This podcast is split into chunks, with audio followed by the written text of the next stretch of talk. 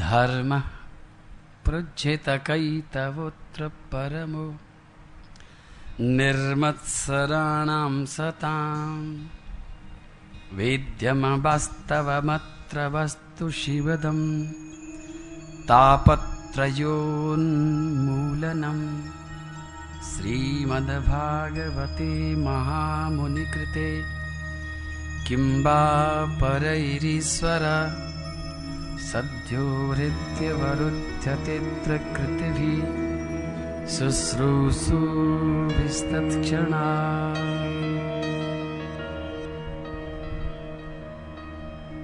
धर्मः प्रज्यत कैतवोत्र परमो निर्मत्सराणाम सताम। आओ, भागवत कहती है, मैं आपका स्वागत कर रही भागवत स्वागत करती है और आप चलिए अब चिंता मत करिए। अब वो नक्शा बताना था, बता दिया, गाड़ी कहाँ खड़ी है, खड़ी रहने दो, अब आप ऑटोमेटिक चलेगी, आप, आपको कुछ करना ही नहीं है, खाली कथा सुननी है। क्यों? प्रसन्न हो कि नहीं हो? चेहरा कुछ खुश खुश सा नहीं दिख रहा, क्या बात है? कुछ करंट सा कम हो गया, क्या बात होगी? देखो, एक कथा सुनाता हूँ आपको, आपका मन एकदम प्रसन्न हो जाएगा। बोलो कन्हैया! बोलो, भागवत भगवान की धर्म प्रोज्जित कई तबोत्र परमो। भागवत के महल में हम प्रवेश करने वाले हैं और प्रवेश करते समय इस महल के मुख्य द्वार पर नीचे एक पायदान लगा है। वहाँ लिखा है, पैर पहुँच के अंदर आइए। क्या पैर पहुँचे हम तो सारे के सारे गंदे हैं। भागवत कहती, चिंता मत करो। तुम्हारे सारे पापों को मैं धोना जानती हूँ, लेकिन दो चीज़ यही उतार दो। तुम्हारे पैरों में ये दो चीज़ लगी हुई है। इनको यहीं दरवाजे पर उतार दो। क्या है दो चीज़? एक का नाम है कपट, एक का नाम है मत्सर। धर्म प्रोज्जित कई तवोत्र परमो निर्मत्सराणाम सताम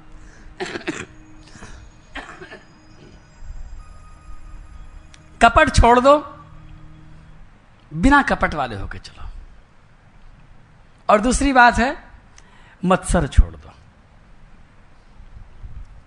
एक बार दो व्यक्ति थे, दोस्त थे दोनों के दोनों। दोनों किसी एक्सीडेंट का शिकार हो गए और दोनों के टांग की हड्डी टूट गई। दोनों को हॉस्पिटल में इमरजेंसी वार्ड में पहुँचाया गया। एक एक करके अंदर डॉक्टर ने बुलाया। हड्डी को सेट करने के लिए खींचातानी करी। बहुत तेज दर्द हुआ। आदमी बहुत ज़ोर से चिल्लाया, बाहर तक आवाज़ आई। पट्टा बंधवा करके, प्लास्टर चढ़वा करके जब वो बाहर आया तो उसके दोस्त ने पूछा कि तू इतना क्यों चिल्ला रहा था? दोस्त ने कहा कि क्या करूँ, डॉक्टर हड्डी को खींच रहा था। वो सेट करने के लिए उसको जब खींच रहा था तो बहुत तेज दर्द और जान निकल रही थी तो चिल्लाऊँगा नहीं? तो दूसरे ने कहा, बेवकूफ़ कहीं का, चिल्लाता है।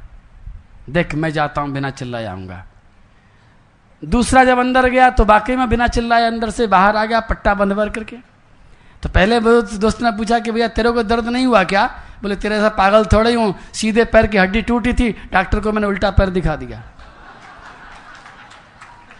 उल्टे पैर में प्लास्टर चढ़वा करके आ गया हूँ, दर्द होने का मतलब ही नहीं है।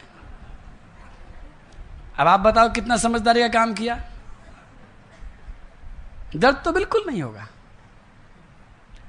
दर्द आज नहीं होगा, लेकिन ज़िंदगी भर दर्द होता रहेगा। वो हड्डी ज़िंदगी भर जुड़ेगी नहीं। लेकिन ये बात भागवत क्यों कहती है आपसे? भागवत इसलिए जानती है आपके अंदर के उस विकार को, उस कपट को जानती है कि भागवत कहती है, मुझसे कपट मत करना। जैसे तुम डॉक्टर के पास जब जाते हो तो डॉक्टर के पास जाकर के कोई भी कपट नहीं करता है। कपट करेगा तो घाटे में रहेगा। कपट शब्द से ही बना है ये कपड़ा। डॉक्टर के पास जब हम जाते हैं और अगर फुंसी या फोड़ा यहाँ पर है तो डॉक्टर से ये नहीं कहते कि डॉक्टर साहब बाहर से ही देख लो। डॉक्टर के सामने तो कपड़े खोल के दिखाते हैं कि डॉक्टर साहब अच्छी तरह देख लो, देखने में कसर नहीं रह जाए। आप पहचानो तो सही है, बीमारी कौन सी है? और कपड़ा खोलने से भी समझ में नहीं आवे तो एक्सरा करके देख लो। और एक्सरा से समझ में नहीं आवे तो एमआरआई करो, कुछ भी करो, अंदर तक घुस जाओ, लेकिन पता लगाओ कि बीमारी क्या है। डॉक्टर के पास जब हम जाते हैं तो डॉक्टर की औजारों को, डॉक्टर के हाथ को, डॉक्टर के विवेक को अंदर तक जाने की परमिशन देते हैं। लेकिन जब हम किसी गुरु के पास जाते हैं तो हम कहते हैं, गुरु महाराज, जरा दूर दूर से देखो हमको। हमारे तिलक को देख लो, हमारी कंठी को देख लो, हमारे आचरण को मत देखना। हमारे मन को मत टटोल लेना कहीं, क्योंकि अंदर तो सब गड़बड़ है। बाहर से हमको भगत मनाने का एक सर्टिफिकेट दे दो।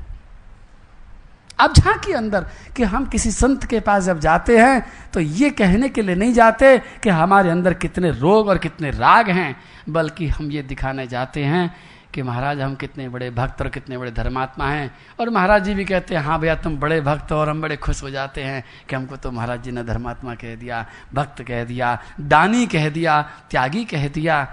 लेकिन भागवत कहती है कि सावधान, मेरे पास अगर आ रहे हो तो कपड़े उतार करके आना। ये नकली कपड़े दुनिया को दिखाने के लिए होने चाहिए। मेरे सामने अगर कपट करोगे तो मैं तुम्हारा कोई भला नहीं कर पाऊँगी। भागवत कहती है कि धुंधुकारी बहुत पापी था। कल आपने कथा सुनी थी उसकी। ऐसा पापी ढूँढने से नहीं मिलेगा आपको आसनसोल में। धुंधुकारी बहुत पापी था, लेकिन उसके अंदर कपट नहीं था। उसने स्वीकार किया था अपने भाई के सामने कि मैं पापी हूँ, मैं ऐसा बुरा प्राणी हूँ। तो भागवत के चरणों में आते समय हम एक बार हिम्मत करके अपने आप को स्वीकार करें कि हम ऐसे हैं तो एक हमारे पैर की गंदगी खत्म हो गई। और दूसरी गंदगी, निर्मत सराणाम सताम।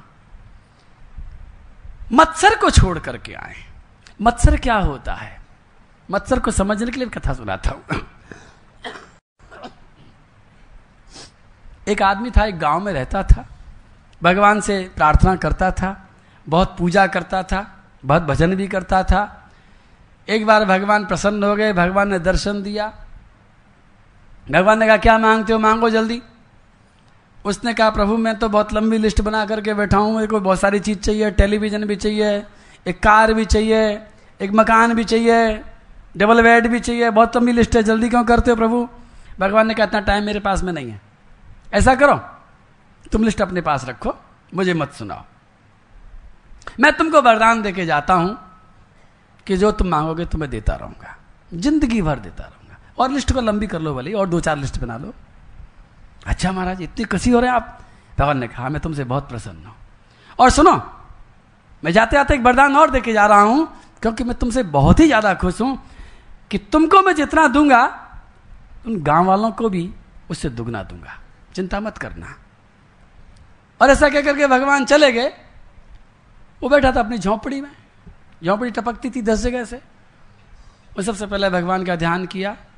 हे भगवान, इस झोंपड़ी को ढोते ढोते कई साल हो गए हैं। एक फ्लैट दे दो। बस आँख खोली। देखा झोंपड़ी गायब है और फ्लैट के अंदर बैठा है। बड़ा मन खुश हो गया, वाह। फिर उसने आँखें बंद करी। भगवान से कहा, भगवान, मेरी टूटी साइकिल है। चलती नहीं है। दस बार पिंचर होती है दिन में। ऐसा करो, कृपा करके एक मारुति कार दे दो। एसी वाली, बढ़िया वाली। आँख खोली तो दरवाजे के आगे एक मारुति की नई कार खड़ी हुई है। बड़ा खुश हो गया। क्यों, आप खुश हो रहे क्या नहीं खुश हो रही? आपको खुशी नहीं हो रही क्या? कितना अच्छा हो रहा है। उसके मन में आया कि अब चल करके छत को देखूँ। छत कितनी बड़ी है। और जब वो छत पर चढ़ करके उसने देखा तो पूरे गाँव में फ्लैट ही फ्लैट फ्लैट ही फ्लैट हो रहे हैं। सबके पास दो दो फ्लैट हो गए हैं और सबके घर के आगे दो दो कारें खड़ी हैं। और दो दो कार देख करके उसने अपनी वाली कार देखी कि एक कार, सबकी दो कार।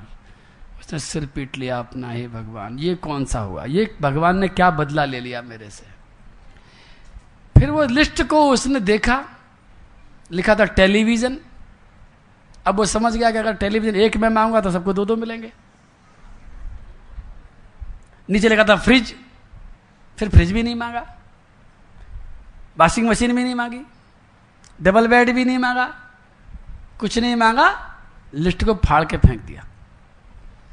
उदास होकर बैठ गया। भगवान को गाली देने लगा। भगवान तुम्हारा सत्यानाश जाए।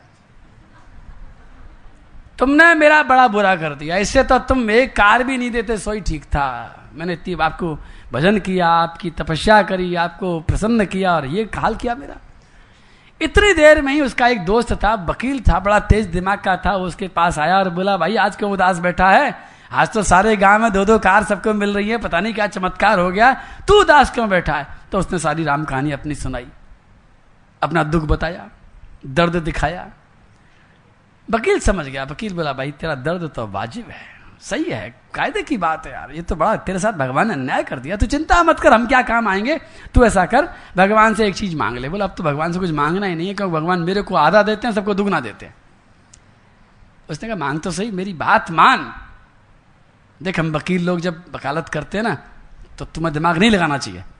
हमारे पास बहुत दिमाग है। आँख बंद कर। उसने आँख बंद कर ली। बोल, भगवान उसने भगवान, मेरी दोनों आँखों से देखते देखते मैं परेशान हो गया हूँ, प्रभु। मेरी एक आँख बंद कर दो। उसने कहा, इससे क्या हो जाएगा? बोले, जो तू चाहता है वही हो जाएगा। तू मांग तो सही। और उसने जब मांगा, हे भगवान, मेरी एक आँख कर दो बंद तो उसकी तो एक आँख बंद हुई और बाकी सबकी वकील वाला भी रुक, एक चीज़ और मांगनी है, बहुत ज़रूरी चीज़ है, उसके बिना मज़ा नहीं आएगा। बोले, क्या? बोले, क्या, भगवान से प्रार्थना कर। हे भगवान, उसने कहा, हे भगवान, हमारे गाँव में पानी की बड़ी समस्या है। पानी कहीं मिलता ही नहीं है। मेरे घर के ठीक दरवाजे के सामने कुआ खुदवा दो। भगवान ने एक मिनट के अंदर उसके घर के दरवाजे के आगे कुआ खुद गया और बाकी सब गाँव वालों के आगे दो दो कुएँ खुद गए। इसकी एक आँख साबुत थी तो ये तो बच करके निकल गया। उनके पास तो एक भी आँख नहीं बची थी। वो घर से जब निकले तो धमाधम कुएँ में गिरने लगे, चिल्लाने लगे, चीखने लगे। और जब चारों तरफ़ से चीख की आवाज़ आई तो वकील ने कहा, सुन ले आवाज़, अब थोड़ा सा तेरे को आनंद आएगा। और तब उसको आनंद आया। फिर गाड़ी स्टार्ट करके चारों तरफ़ देखने के लिए गया। हाँ अब लोग सब रो रहे हैं, मर रहे हैं, अब मज़ा आ रहा है। ये क्या है? ये मत्सर है। ये छोटा मोटा मच्छर नहीं है, ये मत्सर है। भागवत कहती है कि मैं सारे पापों से बचा सकती हूँ, लेकिन ये दो जो पाप नहीं है, ये पाप करने की मशीन है। ये कपट करना और मत्सर करना, ये दो चीज़ तुम्हें खुद छोड़नी पड़ेंगी। उसके बाद फिर मेरी गारंटी है, धर्मा पृज्यत कई तबोत्र परमो निर्मत सराणाम सताम वेद्यम वास्तव मत्र वस्तु शिवदम तापत्रोन्मूलनम श्रीमद भागवते महामुनि कृते किंबा परईरीश्वर सद्यो हृदय वरुद्य तेत्र कृतवी शुश्रूषु क्षणात् बोलो भागवत भगवान की। प्रचित कैतवत्र परम निर्मत्सराणां सताम् वीत्यं वास्तवमत्र वस्तु शिवदम् तापत्रयोन्मूलनम् श्रीमद्भागवते महामुनिकृते किं वा परैरीश्वर सद्योरित्यवरुध्यते प्रकृतिभिः शुश्रूषुभिस्तत्क्षणा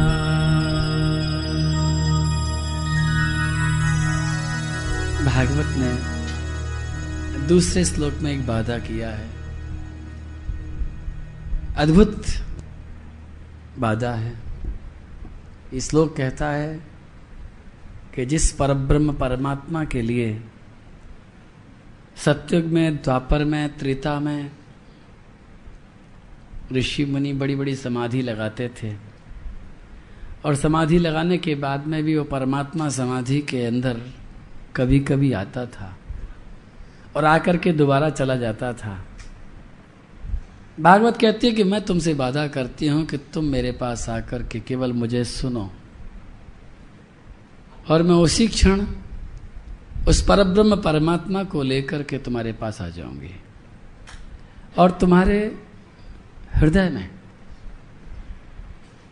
तुम्हारे हृदय की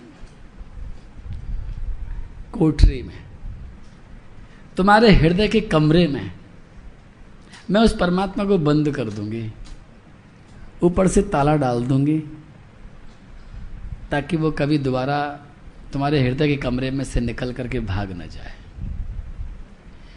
ये भागवत का श्लोक कहता है, सद्यो हृदय वरुद्य तित्र कृतवी शुश्रूषु क्षणात। अब देखिए, हमारे सामने एक परीक्षा की बात है कि या तो ये श्लोक झूठ बोल रहे हैं सरासर, और या फिर हमारी किसी विधि में कोई कसर है। और ये तय होगा, इन आने वाले छह दिनों में सातों दिन तो बीतने वाला है, इन छह दिनों में तय हो जाएगा कि भागवत झूठी है या भागवत सच्ची है। और इसको झूठा और सच्चा सिद्ध करने वाले आप ही होंगे।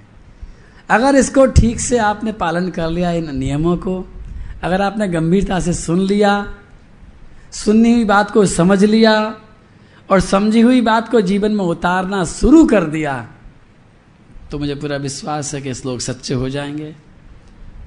और नहीं तो ये श्लोक झूठे ही रह जाएँगे जैसे कि अब तक रह गए। बोलो, भागवत भगवान की भागवत शुरू होती है और ऐसी जगह से शुरू होती है। ये तो ब्याजी महाराज के तीन श्लोक मैंने सुनाए। चौबीस अवतारों का वर्णन सबसे पहले प्रारंभ में व्यास जी महाराज ने किया है, जिनका स्मरण करने से हमारे पाप नष्ट होते हैं। और उसके बाद में नैमिषारण्य क्षेत्र में ये प्रसंग आ रहा है। गोमती नदी के किनारे सोनकादिक ऋषि, अट्ठासी हज़ार ऋषि बैठे हैं। चारों तरफ़ वृक्ष हैं। नदी के किनारे एक सत्र चल रहा है। इस सत्र का, इस सेमिनार का उद्देश्य एक ही है कि दुखी इंसान सुखी हो जाए, दुखी इंसान के दुख मिट जाए। ऐसा कोई उपाय ढूंढा जा रहा है, ऐसा उपाय खोजा जा रहा है, जिससे मनुष्य के सारे दुख जड़ से समाप्त हो जाए। और उसी सत्र में सूत जी महाराज को प्रार्थना करके आसन पर बिठाया गया है। और सूत जी महाराज इस भागवत की चर्चा करते हैं, क्योंकि इन अट्ठासी हज़ार ऋषि मुनियों को वेद का पाठ करते करते कई दिन बीत गए। उपनिषदों की कथा करते करते कई दिन बीत गए। वेद, उपनिषद, ब्राह्मण ग्रंथ और तरह तरह के शास्त्र जब मनुष्य को सुखी नहीं कर पाए, तब भागवत का प्राकट्य हुआ।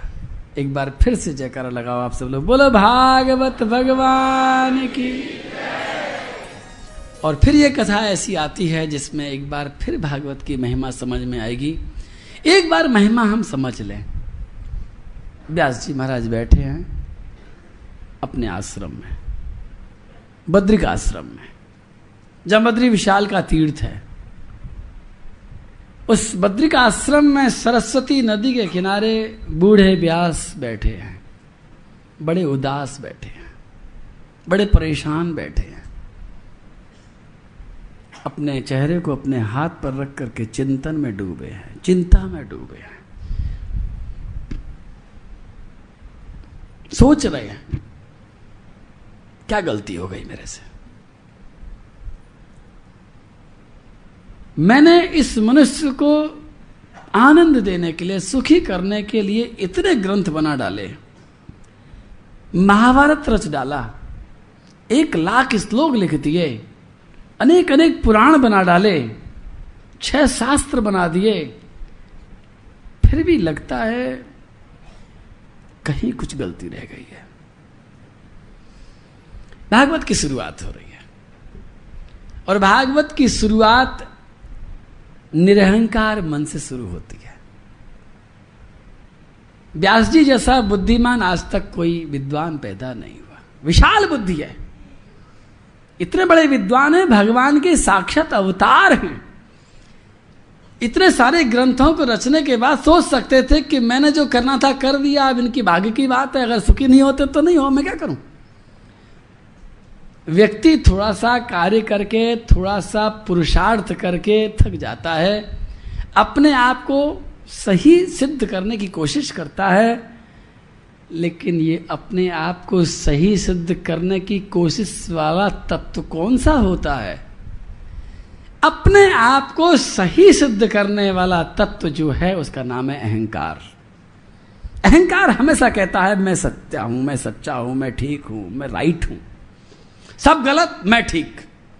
ये कहता है अहंकार। और जब अहंकार धीरे धीरे पिघलता है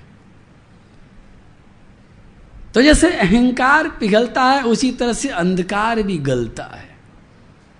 जब अहंकार अंधकार बढ़ता है तो रोशनी कम होती है, और जब अंधकार घटता है तो रोशनी बढ़ती है। कहना चाहिए कि जब रोशनी बढ़ती है तो अंधकार कम हो जाता है। जब रोशनी बंद हो जाती है तो चारों तरफ़ अंधकार बढ़ जाता है।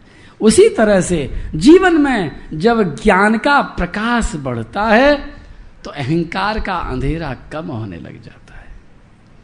और जब ज्ञान का प्रकाश कम होने लगता है, जब ज्ञान समाप्त होने वाला होता है, जब ज्ञान का दीपक बुझने लगता है तो अहंकार का अंधकार अपना साम्राज्य चारों तरफ़ फैला लेता है। व्यास जी महाराज की घटना है। और व्यास जी महाराज, एक ही बात सोचते हैं कि मेरे से गलती कहाँ हो गई? ये घटना सुनाती है, ये घटना हमें समझाती है। आज पहली बार भागवत में प्रवेश कर रहे हैं कि जब भगवान का अवतार लेने वाले व्यास जी महाराज इस बात को स्वीकार कर सकते हैं कि मुझसे गलती कहीं हो रही है तो एक साधारण इंसान हम और आप अपनी गलती क्यों नहीं स्वीकार कर सकते? और ध्यान रखना, गलती करना कोई बुरी बात नहीं है। सच्चाई तो यह है कि गलती कोई भी इंसान जानबूझ करके कभी नहीं करता। अगर वो जानता है कि ये गलत है तो वो कभी नहीं करता। गलती अपने आप अनजाने में ही होती है। गलती तो होती है। गलती होना कोई बुरी बात नहीं है, लेकिन उस गलती को स्वीकार न करना बहुत बुरी बात होती है। लेकिन जो गलती को स्वीकार कर लेता है, अंगीकार कर लेता है झुक जाता है, वो अपने जीवन में ज्ञान का दीपक जला लेता है। और जो गलती को स्वीकार नहीं करता, वो अपने रहे सह दीपक को भी बुझा देता है। मैं एक छोटा सा सवाल पूछूँगा। दो चरित्रों के नाम लूँगा, आप जानते हैं उनको।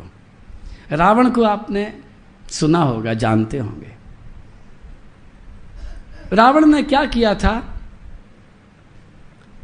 भगवान श्री राम की अर्धांगिनी श्री जानकी जी का हरण किया। वेश बदल करके आया। लक्षण लक्ष्मण रेखा को पार कराया। पुष्पक विमान में सीता जी को ज़बरदस्ती बिठा करके ले गया और अशोक वाटिका में बंदी बना दिया और उनसे कहता रहा कि मुझे पति रूप में स्वीकार कर लो। बार बार आता रहा, बार बार धमकाता रहा, बार बार समझाता रहा। मुझे पति बनाओ मुझे पति बनाओ मेरी पत्नी बनो मेरी पत्नी बनो। गलत बात है। क्या कहता आपका हृदय? अच्छा किया? अच्छा काम किया? घबरा क्यों गए? अरे गर्दन हिला के कुछ तो, कुछ तो बता दो। भाई मैं तो पूछूँगा तुमसे ये ओ एम सीट तो मेरे पास है नहीं मैं तो ऐसे ही पूछूँगा। गलत काम किया कि अच्छा काम किया? बस तो गलत काम किया ना। ऐसे हिला दे करो। हाँ मैं ऐसे हिला दे करो ना, ऐसे हिला दे करो। अब दूसरे चर्चा करता हूँ मैं। एक का नाम है इंद्र। इंद्र भी एक ऋषि पत्नी के ऊपर मोहित हो गया। अहिल्या उसका नाम था, सुना होगा तुमने नाम? वो बेश बदल करके वो भी आया। उसने अहिल्या को हरण नहीं किया। उसने अहिल्या के साथ में ऋषि के वेश में आकर के वे विचार किया। अच्छा काम किया? अब तुम दोनों से पूछ, तुमसे पूछ रहा हूँ कि ज़्यादा गलत किसने किया? इंद्र ने ज़्यादा गलत किया या रावण ने ज़्यादा गलत किया? अब तीसरा सवाल मेरा यह है कि इंद्र के सामने रावण ने ज़्यादा बड़ी गलती नहीं करी है, लेकिन फिर भी आप रावण के पुतले फूंकते हैं, रावण को राक्षस कहते हैं और इंद्र की फिर भी पूजा करते हैं। इंद्र की पूजा अभी हम कर रहे हैं, इंद्राय स्वाहा, इदम इंद्रा इदम न मम। मैंने भी इंद्र को याद किया। अरे भगवान श्री कृष्ण के बाबा, नंद बाबा भी इंद्र की पूजा करते हैं। क्यों? इंद्र आज भी देवता है। आज भी उसको पुरोडास मिलता है। आज भी इंद्र के मंत्र बोले जाते हैं, मंदिरों में, यज्ञ में, हवन में। क्यों? एक फ़र्क है। इंद्र ने गलती करी और गलती करने के बाद तुरंत उसको स्वीकार किया। इंद्र ने तुरंत हाथ जोड़ करके ऋषि के सामने अंगीकार किया कि मेरे से गलती हो गई है, मुझे दंड दिया जाए। उसने गलती को स्वीकार किया था, इसलिए वो आज भी देवता बना रह गया और रावण ने अपनी गलती को कभी स्वीकार नहीं किया। रावण को समझाने के लिए विभीषण आता है, कुंभकर्ण आता है, मेघनाद आता है, हनुमान जी आते हैं, अंगद जी आते हैं, सारे के सारे समझा समझा करके हार जाते हैं। लेकिन इंद्र नहीं, वो रावण नहीं मानता है। रावण कहता है, बेटा, मरे तो मरे, लंका जले तो जले, नाती पोते मरे तो मरे, लेकिन मैं अपनी गलती स्वीकार नहीं करूँगा। आप समझ लीजिए कि जो अपनी गलती को स्वीकार नहीं करता है, वो रावण जैसा ही हो जाता है। और जो गलती को जितना जल्दी स्वीकार कर लेता है, उतना ही देवता हो जाता है। अपने जीवन में ज्ञान का दीपक जला लेता है। और यहाँ प्रसंग आ रहा है श्री व्यास जी महाराज का। श्री व्यास जी महाराज को कोई पूछने नहीं आया कि तुमने क्या गलती करी? व्यास जी महाराज खुद अपनी गलती को खोज रहे हैं। कहाँ गलती हो गई? और मैं आपसे एक विनती करूँ सत्संग का नाम आपने सुना और स्वाध्याय का नाम भी आपने सुना है, स्वाध्याय। बड़ा सुंदर शब्द है। उपनिषदों में भी आता है, स्वाध्याय करने वाले को बहुत पुण्य मिलता है। कितना पुण्य मिलता होगा? बताओ फिर हाँ या ना में कोई जवाब नहीं। चुप। बताऊँ क्या? स्वाध्याय करने, जो रोज़ाना स्वाध्याय करता है, उसको कितना पुण्य मिलता है? इसके बारे में उपनिषद कहते हैं कि यदि कोई आदमी इस पूरी धरती को सोने से ढके। सोना, गोल्ड। इस पूरी धरती को गोल्ड से, सोने से ढके, पूरी पृथ्वी को। और इस पूरी पृथ्वी को ढक करके सोने से वो किसी को दान करे। संभव है क्या? फिर भी कोई ऐसा निकल आवे? महावीर, पराक्रमी वो ठान ले कि मेरे को तो करना ही है। पहले तो सोना पैदा करे इतना सारा। ईमानदारी से कमाई करके सोना लेकर के आवे, फिर सोने से ढक, पृथ्वी को ढके और फिर उसको दान करे और एक दिन नहीं रोज रोज दान करे।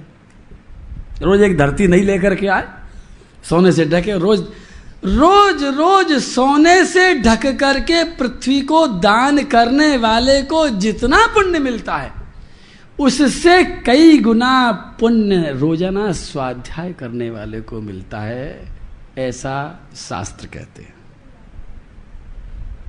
यही आकर के मेरे मन में लालच आ जाता है। अरे सोने की बात हो रही है। तो मैं चाहता हूँ कि आप भी ऐसा कर लें। कर लें। ऐसा कुछ कर, सीख जाए। अब स्वाध्याय कैसे होता है? अगर किसी विद्वान से पूछेंगे, सर, स्वाध्याय कैसे होता है? तो कहेगा, अच्छे ग्रंथ पढ़ो, स्वाध्याय हो गया। लेकिन सच्ची बात तो यह है कि ग्रंथ पढ़ने वालों को तो ऐसा पुण्य मिलते हमने कभी देखा नहीं।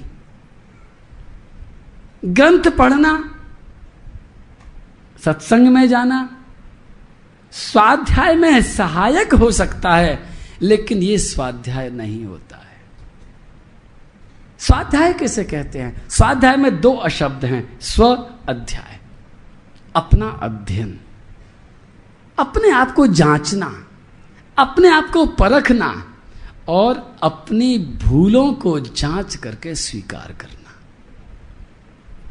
जो व्यक्ति अपनी भूलों को स्वीकार करता है, जाँच करके कि मेरे से, मेरे जीवन में, मेरे कर्म में, मेरे गुण में, मेरे स्वभाव में कहाँ गलती हो रही है, मेरी सोच में कहाँ गलती हो रही है मेरे कर्म में कहाँ गलती हो रही है? मेरे बोलने में कहाँ गलती हो रही है? मेरे व्यवहार करने में कहाँ गलती हो रही है? और जो इस प्रकार अपनी गलतियों को ढूंढ ढूंढ करके निकालता रहता है, मैं दावा करता हूँ, ये श्लोक सही कहता है, उपनिषद बिल्कुल सही कहते हैं, उसको इतना पुण्य मिलता है जितना पुण्य सोने से ढक करके पृथ्वी को दान करने का नहीं मिल सकता कभी कभी नहीं मिल सकता।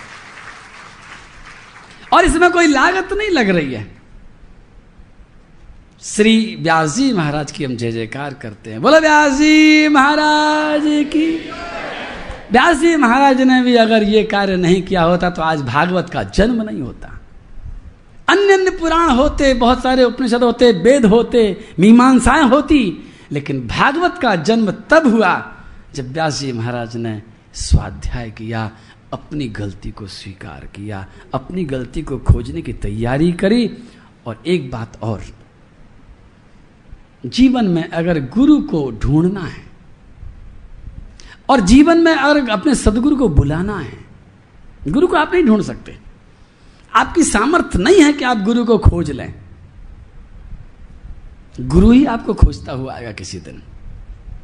लेकिन ऐसा क्या करेंगे गुरु तुम्हें खोजता खोजता आ जाए? ऐसा क्या हो जाए कि गुरु तुम्हें मिल जाए?